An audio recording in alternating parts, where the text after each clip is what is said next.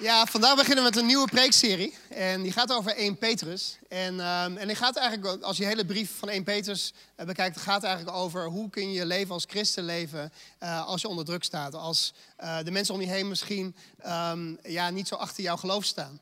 En vandaag hebben we een gastspreker die die aftrap zal gaan doen voor deze preekserie. En die gastspreker is inmiddels niet zoveel gast meer, omdat hij wel vaker hier komt spreken. En dat is Kees van Velzen. En Kees is een, een goede vriend van me geworden de afgelopen tijd. En uh, zijn dankbaar voor wie hij is. En voor de enorme bijbelkennis die hij ook heeft. En heel vaak kom ik ook samen met hem om, om bepaalde bijbelpassages te, te bestuderen. En, en, en, bepaalde ja, essentie, de essentie van bepaalde passages eigenlijk te ontdekken ook. Maar ook gewoon in te gaan op de, op de context van waarin de Bijbel destijds geschreven is. Wij geloven hier in Thousand Hills dat het heel belangrijk is dat als jij een bepaalde boodschap wil brengen. dat je niet zomaar een paar bijbeltekstjes erbij verzint. Erbij bedenkt. Van oh dit klinkt wel mooi, dit klinkt wel inspirerend. Nee, we willen teruggaan naar wat zegt. Uh, wat, wat, toen, toen Jezus iets zei, bijvoorbeeld in zijn tijd, hoe hoorden de mensen in zijn tijd dat? Hoe begrepen ze dat? Laten we tot die diepte gaan. En dan vervolgens, wat betekent dat voor ons vandaag de dag? Dan kom je tot veel meer diepte dan dat je normaal gesproken tot uh, uh, zou, zou komen met het woord van God. En, uh, en Kees is iemand die, die ook daarin gelooft en dat eigenlijk al jarenlang doet. En we zijn dankbaar voor zijn leven, voor wie hij mag zijn. En misschien kunnen we een momentje nemen om allemaal op te gaan staan en hem van harte welko- verwel- te verwelkomen in dit huis. Dus laten we een applaus geven voor, voor Kees. Ja, dan ben je aan het voorbereiden over dat geweldige thema under pressure. Als er dus druk is, als er moeilijkheden zijn, als er problemen zijn. En dan hoor je een bericht deze week, misschien heb je het meegekregen, dat heeft eigenlijk in alle nieuwsmedia gestaan, van uh, een vrouw, Asia Bibi. Misschien heb je die naam gehoord. Een jonge vrouw, vier dochters, die al negen jaar in uh, Pakistan uh, vastzit. Want dit is haar haar zonde. Ze zouden profeet Mohammed beledigd hebben. Nu, het is niet, gaat mij niet aan om nu de islam te gaan bashen hier, maar het is echt bizar wat er gebeurt. Ze heeft negen jaar vastgezeten. Vanuit Nederland heeft hulp aan vervolgde christenen, heeft, um, heeft zich voor haar ingezet, advocaat betaald. En de rechter, de islamitische rechter die haar vrijsprak, is een man van heel grote moed. En ook de advocaat, ook een, een moslim, die haar verdedigde evenzeer. Op dit moment, in Pakistan is het ietsje rustiger, maar afgelopen week zijn er ontzaglijk veel protesten geweest. Telefoonverkeer is stilgelegd omdat men wil, een aantal mensen, dat Asia Bibi, dat hij de doodstraf zal krijgen. Wat is er gebeurd? Ik heb mijn flesje water meegenomen hier. Het punt was, hij was op het land aan het werken, dus zo'n negen, tien jaar geleden ongeveer, met een aantal mensen, moslims en christenen. En op een bepaald moment had ze, vroeg ze om water, en dat kreeg ze ook. Ze vroeg het ook voor haar collega's. En toen ze dat vroeg, ontstond er een probleem met een aantal, in dit geval islamitische vrouwen. En die haar beschuldigden dat ze de profeet Mohammed beledigd zou hebben. En geloof het of niet, maar dat flesje water werd aanleiding voor al wat er nu gebeurd is. En dat vind ik een ongelooflijk onrecht. Zij werd vrijgesproken, maar er zijn zoveel protesten op dit moment in Pakistan. dat de kans dat ze alsnog toch een nieuw. ja, dat ze toch nog ter dood gebracht zou kunnen worden. dat die enorm aanwezig is. En als je dan je voorbereidt over, over under pressure, dus onder druk leven. dingen die misschien moeilijk gaan. dan wil ik gewoon een moment van stilte vragen. om heel concreet met mij te willen bidden dat ze echt vrij zal komen. En dat doen de christenen in Pakistan. Jullie weten misschien dat een van mijn geweldige schoondochters komt uit Pakistan. En ik wil gewoon een moment stilte vragen om daarvoor te bidden.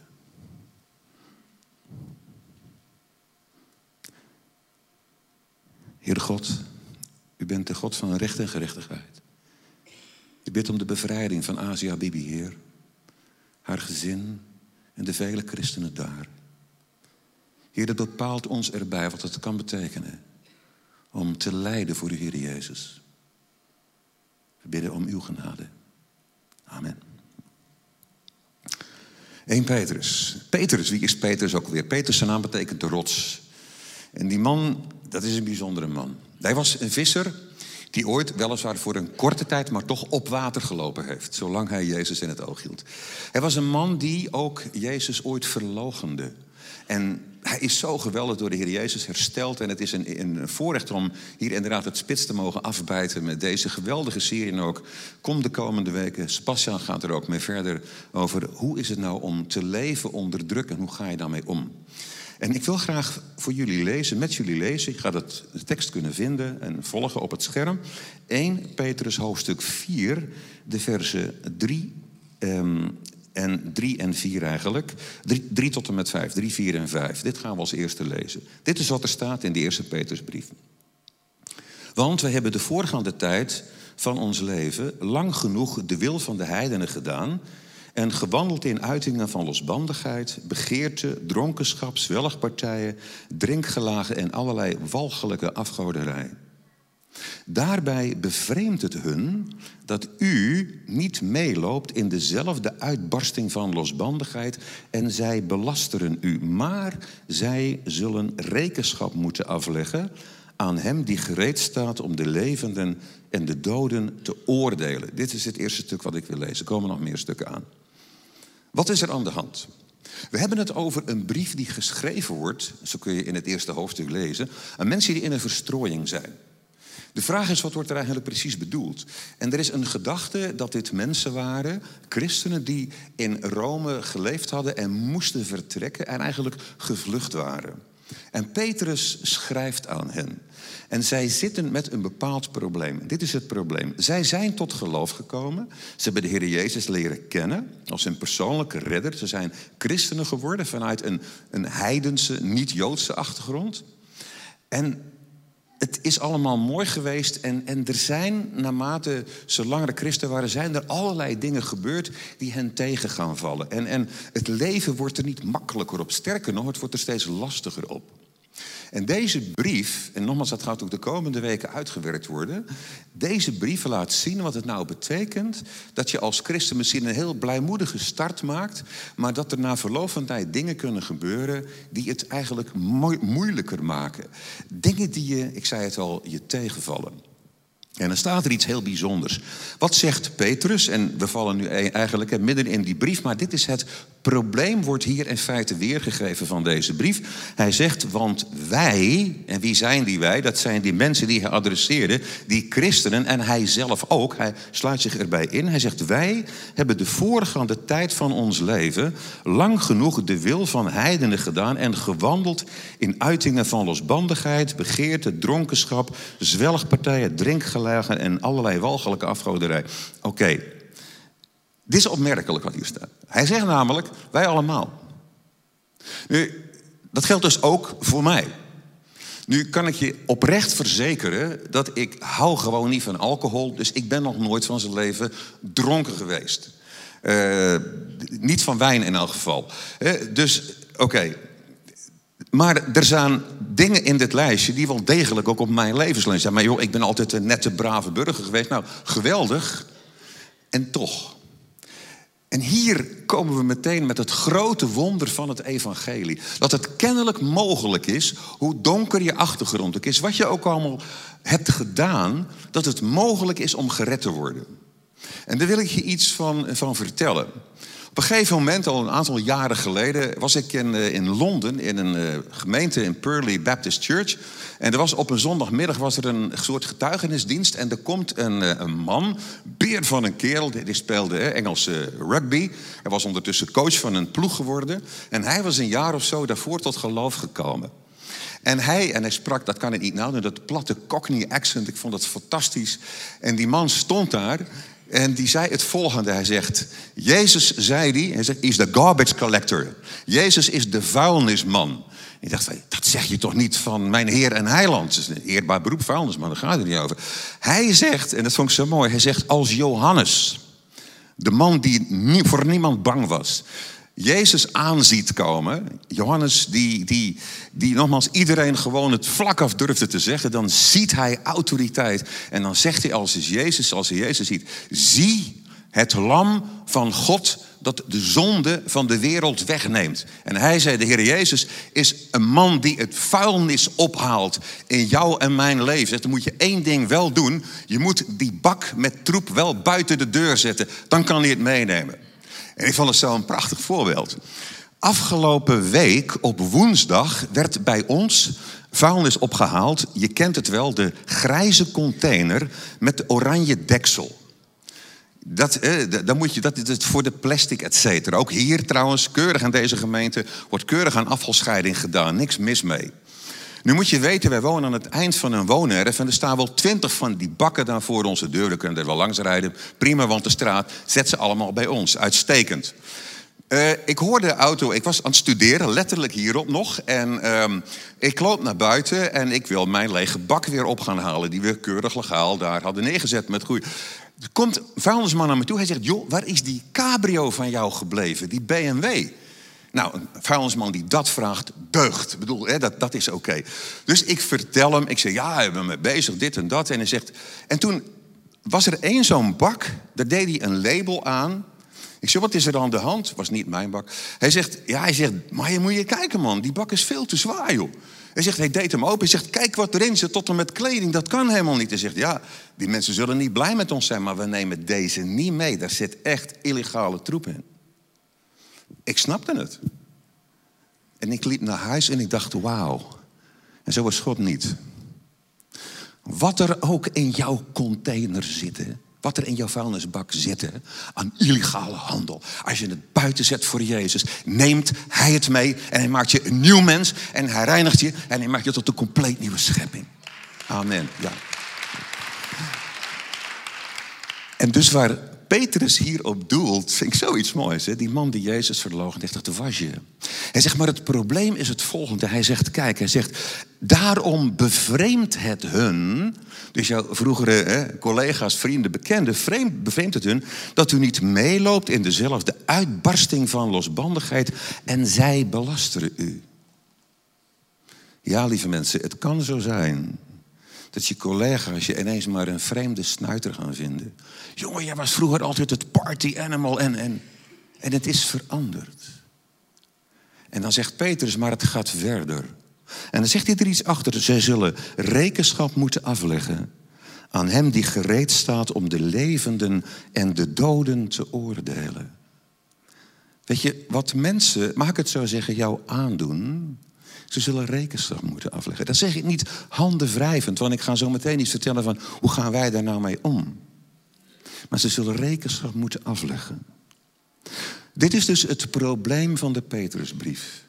Aanvankelijk viel je niet op. Nu val je wel op, omdat je Jezus volgt. En daar kun je problemen mee krijgen. En Asia Bibi, waar ik het zo even over had, heeft mij er zo bij bepaald. Ja, ik neem ook jouw grotere en de mijne problemen serieus. Maar laten we ook relativeren, het in perspectief plaatsen, wat er ook op dit moment kan gebeuren met onze broeders en zusters. De volgende tekst vind je in 1 Petrus 2, de versen 11 en 12. En daar staat het volgende, dus in dat schema van waar we nu zitten, van wat is er aan de hand in die Petrusbrief? Hè? 1 Petrus 2, de versen 11 en 12. Dan zegt hij het volgende. Dus ik ga wat door die brief heen, maar en we eindigen zelfs bij hoofdstuk 1, maar goed, oké. Okay. Uh, we draaien het een beetje om, maar er staat het volgende. Hij zegt, geliefden. Ik roep u op als bijwoners en vreemdelingen u te onthouden van de vleeselijke begeerten die strijd voeren tegen uw ziel. Houd uw levenswandel onder de heidenen goed, opdat zij, die nu van u kwaad spreken, als van kwaaddoeners, door de goede werken die zij in u waarnemen, God verheerlijken mogen op de dag dat er naar hen omgezien wordt. Sleuteltekst in de hele Petersbrief. Under pressure, dat is het thema voor deze komende serie. Wat gebeurt er eigenlijk? En hij zegt het volgende. Hij zegt, hoe ga je er nou mee om? Hij zegt, je bent een bijwoner en een vreemdeling... en onthoud je dus van vleeselijke begeerten... die strijd voeren tegen je ziel. Ik denk dat elke christen het jonge meisje, man of vrouw... dat er dingen zijn in jouw eigen vlees... Dat kan, dat, kan, dat kan onreinheid zijn.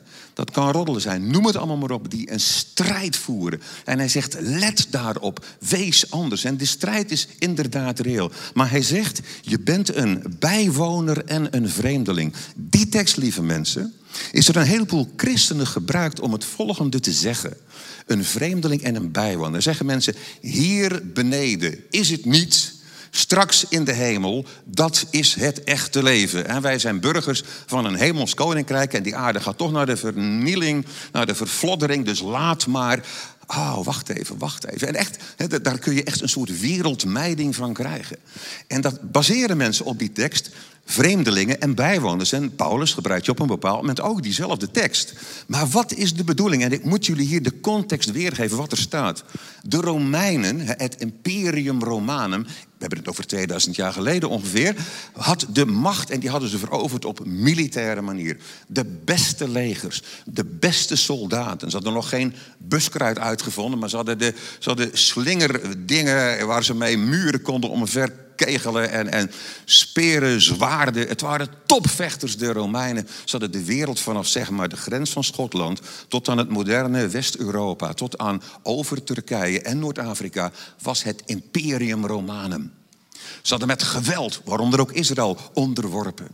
Maar de Romeinen waren rare jongens misschien, maar ze waren wel heel slim. En zij zeiden, wij moeten niet alleen de, de, de, militaire macht hebben, wij moeten ook zorgen dat we de harten en de gedachten van de mensen winnen. Dat mensen niet alleen zullen zeggen, zijn onze overheersers, maar eigenlijk zullen zeggen, wauw. Ze hebben wel een mooi systeem. En wat deden de Romeinen? Ze stichtten koloniën. Met name ook in Griekenland.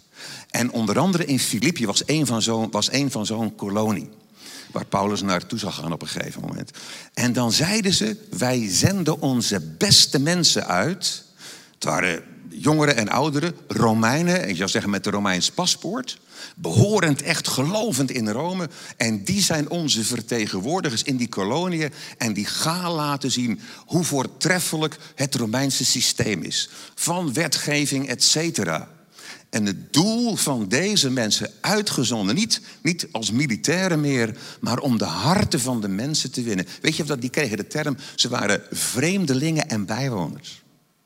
Dus de term voor die Romeinen die dat als het ware gingen verdedigen in die koloniën, in die Romeinse koloniën, dat was een term die Paulus en Petrus door de geest van God toepassen op jou en mij. Hij noemt ons vreemdelingen en bijwoners. Ja, doordat je Christus inderdaad de troep uit je leven hebt laten weghalen, werd je burger van een hemels koninkrijk. Omdat daar, daar past geen zonde bij. Dat moet hij weghalen uit je leven. Dat kan niet anders, anders kun je daar nooit binnenkomen. En hij kan dat. En daar hoef je niet, ik weet niet wat voor te doen, door hoef je in hem te geloven.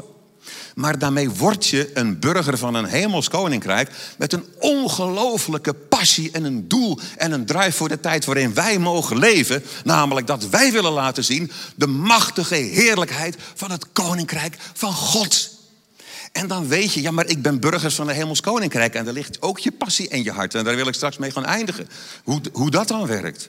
Maar snap je, die term betekent niet van je terugtrekken in je ivoren toren. Maar in tegendeel, het volle leven leven. Maar vanuit de passie wie Jezus is. Dat is wat we eigenlijk willen. En dan zegt hij dus, uh, je bent vreemdeling en bijwoner. Hij zegt, houd je levenswandel onder de heidenen goed opdat zij die nu van u kwaad spreken. Hoe leuk is het om berold te worden? Is niet leuk? Door de goede werken die zij in u waarnemen. Interessant hè? Niet alleen uiterlijk, maar in u waarnemen. God verheerlijken mogen op de dag dat er naar hen omgezien wordt. Wist jou dat jouw levenswandel?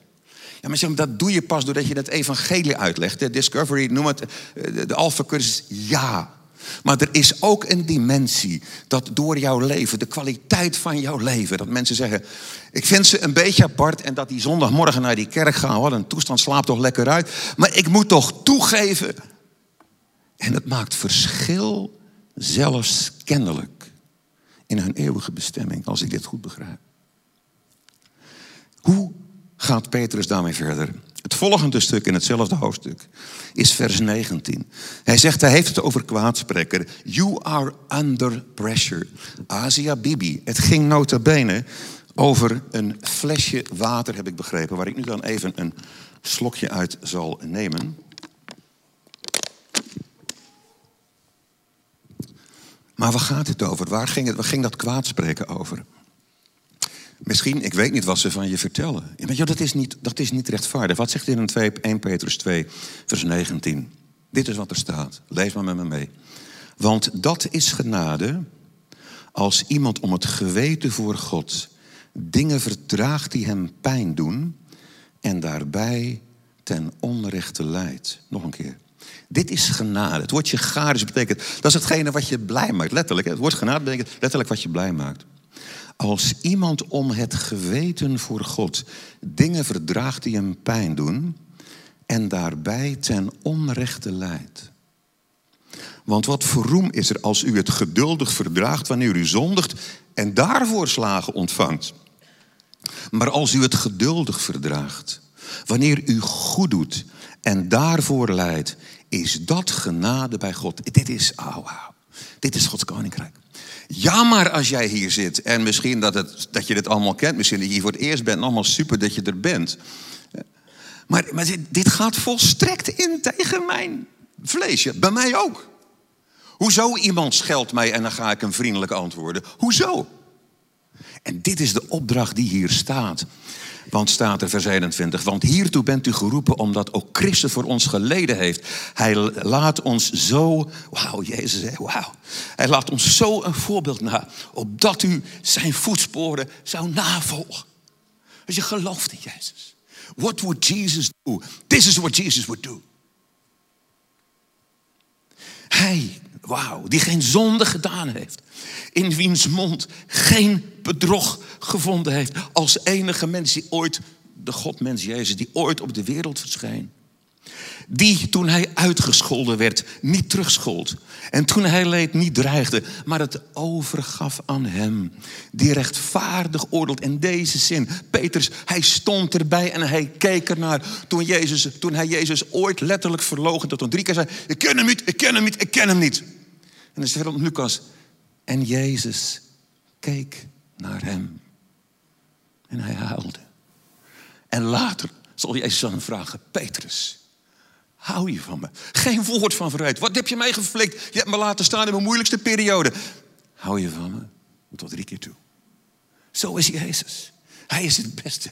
Hij is het beste wat je kan overkomen. Die zelf onze zonde in zijn lichaam gedragen heeft op het hout, opdat wij voor de zonde dood, voor zijn gerechtigheid zouden leven. Door zijn striemen bent u genezen. Sebastian zei het net, wat belangrijk om het avondmaal te vieren. Belangrijk om met elkaar te komen. God wil genezing geven. Want u was als dwalende schapen, maar u hebt u bekeerd tot de herder en opziener van uw zielen. Lieve mensen, dit stuk, dat spreekt voor zichzelf. Ja, maar het gaat in tegen mijn vlees. Het gaat ook in tegen mijn vlees, zeker. 1 Petrus 3, vers 8. Ten slotte, wees allen eensgezind, vol medeleven. Heb de broeders lief, wees barmhartig en vriendelijk. Heb de broeders lief, mooi ook onder elkaar. Houd die liefde vast naar elkaar en wees barmhartig en vriendelijk. Vergeld geen kwaad met kwaad of laster met laster, maar zegen daarentegen. Omdat u weet dat u daartoe geroepen bent, opdat u zegen zult beërven. Want die zijn leven wil liefhebben en goede dagen zien, die moet zijn tong weerhouden van het kwaad en zijn lippen van het spreken van bedrog. Die moet zich afkeren van het kwaad en het goede doen. Die moet vrede zoeken en die najagen. Want de ogen van de Heer rusten op de rechtvaardigen. En zijn oren zijn gericht op hun gebed. Maar het aangezicht van de Heer is tegen hen die kwaad doen. Lieve mensen, dat geldt ook voor ons. Dit is de opdracht. Under pressure. Zo ga je. Ja, maar het is onrechtvaardig. Laat me je één voorbeeld geven. Als je aan mij zou vragen, Kees, wat is het meest bizarre telefoongesprek wat je ooit hebt gevoerd? Zal ik je nu vertellen. Dat was een aantal jaren geleden. Ik was voorganger in Lelystad. En ik kocht een auto. Oké, dat is mensen die mij kennen weten, dat doet die man wel eens een keer vaker. En ik kocht die auto, uh, niet in meteen in de buurt, maar dat doet er nou niet toe. Ik ga niet het merk, het model, et cetera noemen. Ik kocht die auto bij een garage waar ik al eerder twee auto's voor andere mensen gekocht had. En dat was tevreden. En ik kocht die auto, mooie auto, prachtige kleur, prachtig lederen interieur, et cetera. Ik kocht die auto zonder een proefrit te maken, omdat ik die gasten vertrouwde. Ik betaalde hem, ik reed ermee naar huis. Ik dacht, wat is hier aan de hand, joh? Ik laat hem op de brug zetten. Het was van alles met die auto aan de hand. Ik bel die gasten op. En die man zegt tegen mij, ik zie, er is van alles met die auto. En hij zegt, ja, hij zegt, dat kan wel kloppen, ja. Ik zeg, hoe zou dat kan wel kloppen? Ja, zegt hij. Ik zeg, gaan we er wat te doen? Nee hoor, zegt hij, dit is jouw probleem. Serieus, ik dacht, ik kom door die telefoon heen joh. Wat is dit nou? Ik zeg maar, ja, hij zegt, nee, we hebben de vorige twee te goedkoop aan jou verkocht. En ja, dit is onze manier om het... Echt, ik zat echt van, wat? Weet je wel, oké. Uh, ik dacht, oké, rechtsbijstand, ik stuur het leger erop af, weet je wel. Nou goed, dus um, ik, vertelde, ik vertel dat in dit gym, zonder naam en toenaam. Drie gasten zeggen, kickboxers, gaan wij even regelen, Kees. Geef de naam maar even. Weet je, ik heb een seconde gedacht, hmm. Ze zeiden, je gaat echt je centen terugkrijgen, geloof ons. Maar ik zeg, mannen, je kent mijn levenswandel, ik ben een christen en ik moet geen kwaad met kwaad vergelden. En God zei tegen me, Kees, letterlijk echt waar. Op grond van deze tekst, echt deze tekst, daar vind ik het zo mooi. Zegt Kees, jij moet hen gaan zegenen. Ik denk, dat kan ik niet goed verstaan hebben. Ik moet hen gaan zegenen. Nou, nog even. Dus ik ben gaan bidden. Heer, zegen deze Weet je wel. Uh, de heer zei, met hoeveel procent van je hart deed je dat nou? Procentje of 30, 40? Lieve mensen, ik heb ze mogen zegenen, echt waar. Ik heb besloten er geen rechtsbijstand van te maken. Een paar dagen later zegt mijn oudste zoon, pa, hij zegt, ik, ik, ga een nieuwe ik ben klaar met die oude meuk, ik koop een nieuwe auto. Ik zeg, joh, wat gaat het worden? Hij noemt het merk, dat merk, ander model. Lang verhaal kort, wij gaan naar een dealer in Lelystad. Ik zei, joh, ik wil die auto inruilen. En ik heb precies verteld, dit is er aan de hand. En die man zei, wij willen hem best wel inruilen. En ik kreeg er 500 euro meer voor. Dat had ik er een week of wat ervoor had betaald. En God zei toen we terugreden tegen me, Kees, business my way. Weet je, ik, ik, en dan kun je zeggen, ja maar Kees, wacht even. Nee, je bent begonnen met Asia Bibi. Je begint hier over een, het was geen BMW, maar voor de rest maar. uh, lieve mensen, what gets you going? Wat, wat is jouw druk? Weet je, ik sprak pas met iemand en die zei het volgende tegen me. Hij zei, joh, wij kregen een drieling, mijn vrouw en ik. Ik was zo blij mee. Het was echt in een dienst waar ik sprak in een jeugddienst na afloop. Eigenlijk nog onder die dienst. Geweldige man. Hij zegt, weet je, van onze drieling zijn er twee overleden. Hij zegt, en ik begrijp het niet. Voor God zou het toch zo mogelijk geweest zijn. Wat eerlijk hè, van deze christen. Maar hij stond er wel in de bediening. Hè? Maar weet je, hij zegt, soms heb je als christen nog een probleem bij. Zei hij, want weet je, dan, dan weet je, God zou het toch zo kunnen doen. Ik hoor prachtige stem van een kindje. Ja, dat kwetsbare. En dat je meemaakt dat van een drieling er twee overlijden. Under pressure. Een Asia Bibi. Zo'n man die dat tegen me zegt. Misschien iemand, een businesspartner die je heeft keihard laten vallen.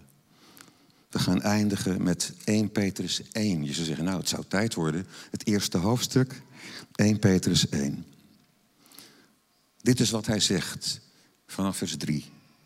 Geprezen zij de God en Vader van onze Heer Jezus Christus, die ons overeenkomstig zijn grote barmhartigheid opnieuw geboren deed worden tot een levende hoop door de opstanding van Jezus Christus uit de doden. Tot een onvergankelijke, onbevlekte en onverwelkbare erfenis die in de hemelen bewaard is voor u. U wordt immers door de kracht van God bewaakt, door het geloof tot de zaligheid die gereed ligt om geopenbaard te worden in de laatste tijd. Daarin verheugt u zich, ook al wordt u nu voor korte tijd als het nodig is, bedroefd door allerlei verzoekingen. Opdat de beproeving van uw geloof, die van groter waarde is dan die van goud dat vergaat en door het vuur beproefd wordt, mag blijken te zijn tot lof en eer en heerlijkheid bij de openbaring van Jezus Christus. Hoewel u hem niet gezien hebt, Petrus had hem wel gezien, maar als jij gelooft, heb je hem niet in die zin gezien zoals Petrus. Misschien heeft hij zich aan je ogen geopenbaard. En, je hebt hem niet gezien als Petrus. Maar Petrus zegt dit. Hij, hij reikt naar ons toe, deze man van God. Maar je hem niet gezien hebt, hebt u hem toch lief. Had Jezus ooit aan hem gevraagd, hè? heb je me lief? Hoewel u hem nu niet ziet, maar gelooft. Nu niet zien, toch geloven. Verheugt u zich met een onuitsprekelijke en verheerlijkte vreugde. En u verkrijgt het einddoel van uw geloof, namelijk de zaligheid van uw zielen. Ik ga je wat vertellen over deze afgelopen week. Op woensdag kwam ik de vuilnisman tegen. Op donderdag was ik aanwezig bij twee begrafenissen. Ik moest daar niet spreken om 11 uur in Sliedrecht. Om 1 uur in Oud-Beierland. De uitvaart van Ineke Bosman. Daar in Sliedrecht. Dit is wat er staat. Zijn voeten zullen te dien dagen staan op de olijfberg die voor Jeruzalem zit, ligt. In de volle verwachting en de zekerheid van deze woorden die de Heer Jezus sprak over zijn wederkomst. En volledig vertrouwend op de God van Israël is voor ons heel plotseling thuisgehaald. Onze allerliefste moeder, zorgzame en biddende oma, Ineke Bosman. 77 jaar oud. Ik kende Ineke. En ik sprak een vrouw op een woensdagavond en Dort die zei, van ik noemde het daar en ze zei, ik ken deze vrouw. Ze is overleden. Ze zei, ze was bij ons in het, in het tehuis. Ze zegt, ik heb nooit een meer lieve, toegewijde vrouw gezien dan haar. Ze zegt, ze bad voor me. Ze was als een nightingale hier. Weet je, dit, dit is dit zo'n getuigenis. Het was indrukwekkend om erbij te zijn. Maar wat gebeurde er in Oud-Beierland? Dirk-Jan Schipper, 62 jaar oud, overleden. De broer van een van mijn beste vrienden, die ook Kees Kees Schipper heet. En Jan, Dirk-Jan Schipper was iemand waar het ook voor nodig was. En dat deed hij ook, had hij gedaan. Waar Jezus de vuilnis van zijn leven zou mee, zou mee wegnemen. Hij stierf, ontvangen vrede in de strijd. Ik citeer uit de liederen die daar gezongen werden. De toekomst is zeker, ja, eindeloos goed. Als ik eens moet sterven, als ik u ontmoet, dan droogt u mijn tranen. U noemt zelfs mijn naam. U blijft bij mij, Jezus. U laat mij niet gaan. Ik ben die ik ben, is uw eeuwige naam. We zongen het lied Glorie aan God. En hij, Dirk Schipper, had bepaald dat dit tijdens zijn uitvaart gezongen zou worden. Was de man levensmoe? Nee. Maar hij kende de redder heersen met hem op de troon en zijn stem. Dit lied, opwekking 292. Als ik in uw glorie, uw eeuwigheid kom, dan buig ik mij voor u in uw heiligdom. Gekroond met uw heerlijkheid zal ik zingen voor u. Ik heb van u gehouden, maar nooit zoveel als nu in Jezus. Wacht je de mooiste, mooiste toekomst als erfenis voor jou, omdat hij jou lief heeft en stierf voor jouw zonde en opstond uit de dood.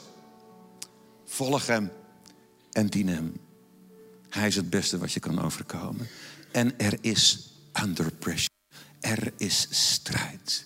En leef met hem. Volg hem. Als er onrecht gebeurt, zegen. En je mag weten, mij wacht een erfenis. Wat geen oog heeft gezien, wat geen oor heeft gehoord, wat God heeft bereid voor degenen die hem lief hebben. Wat een toekomst. Amen.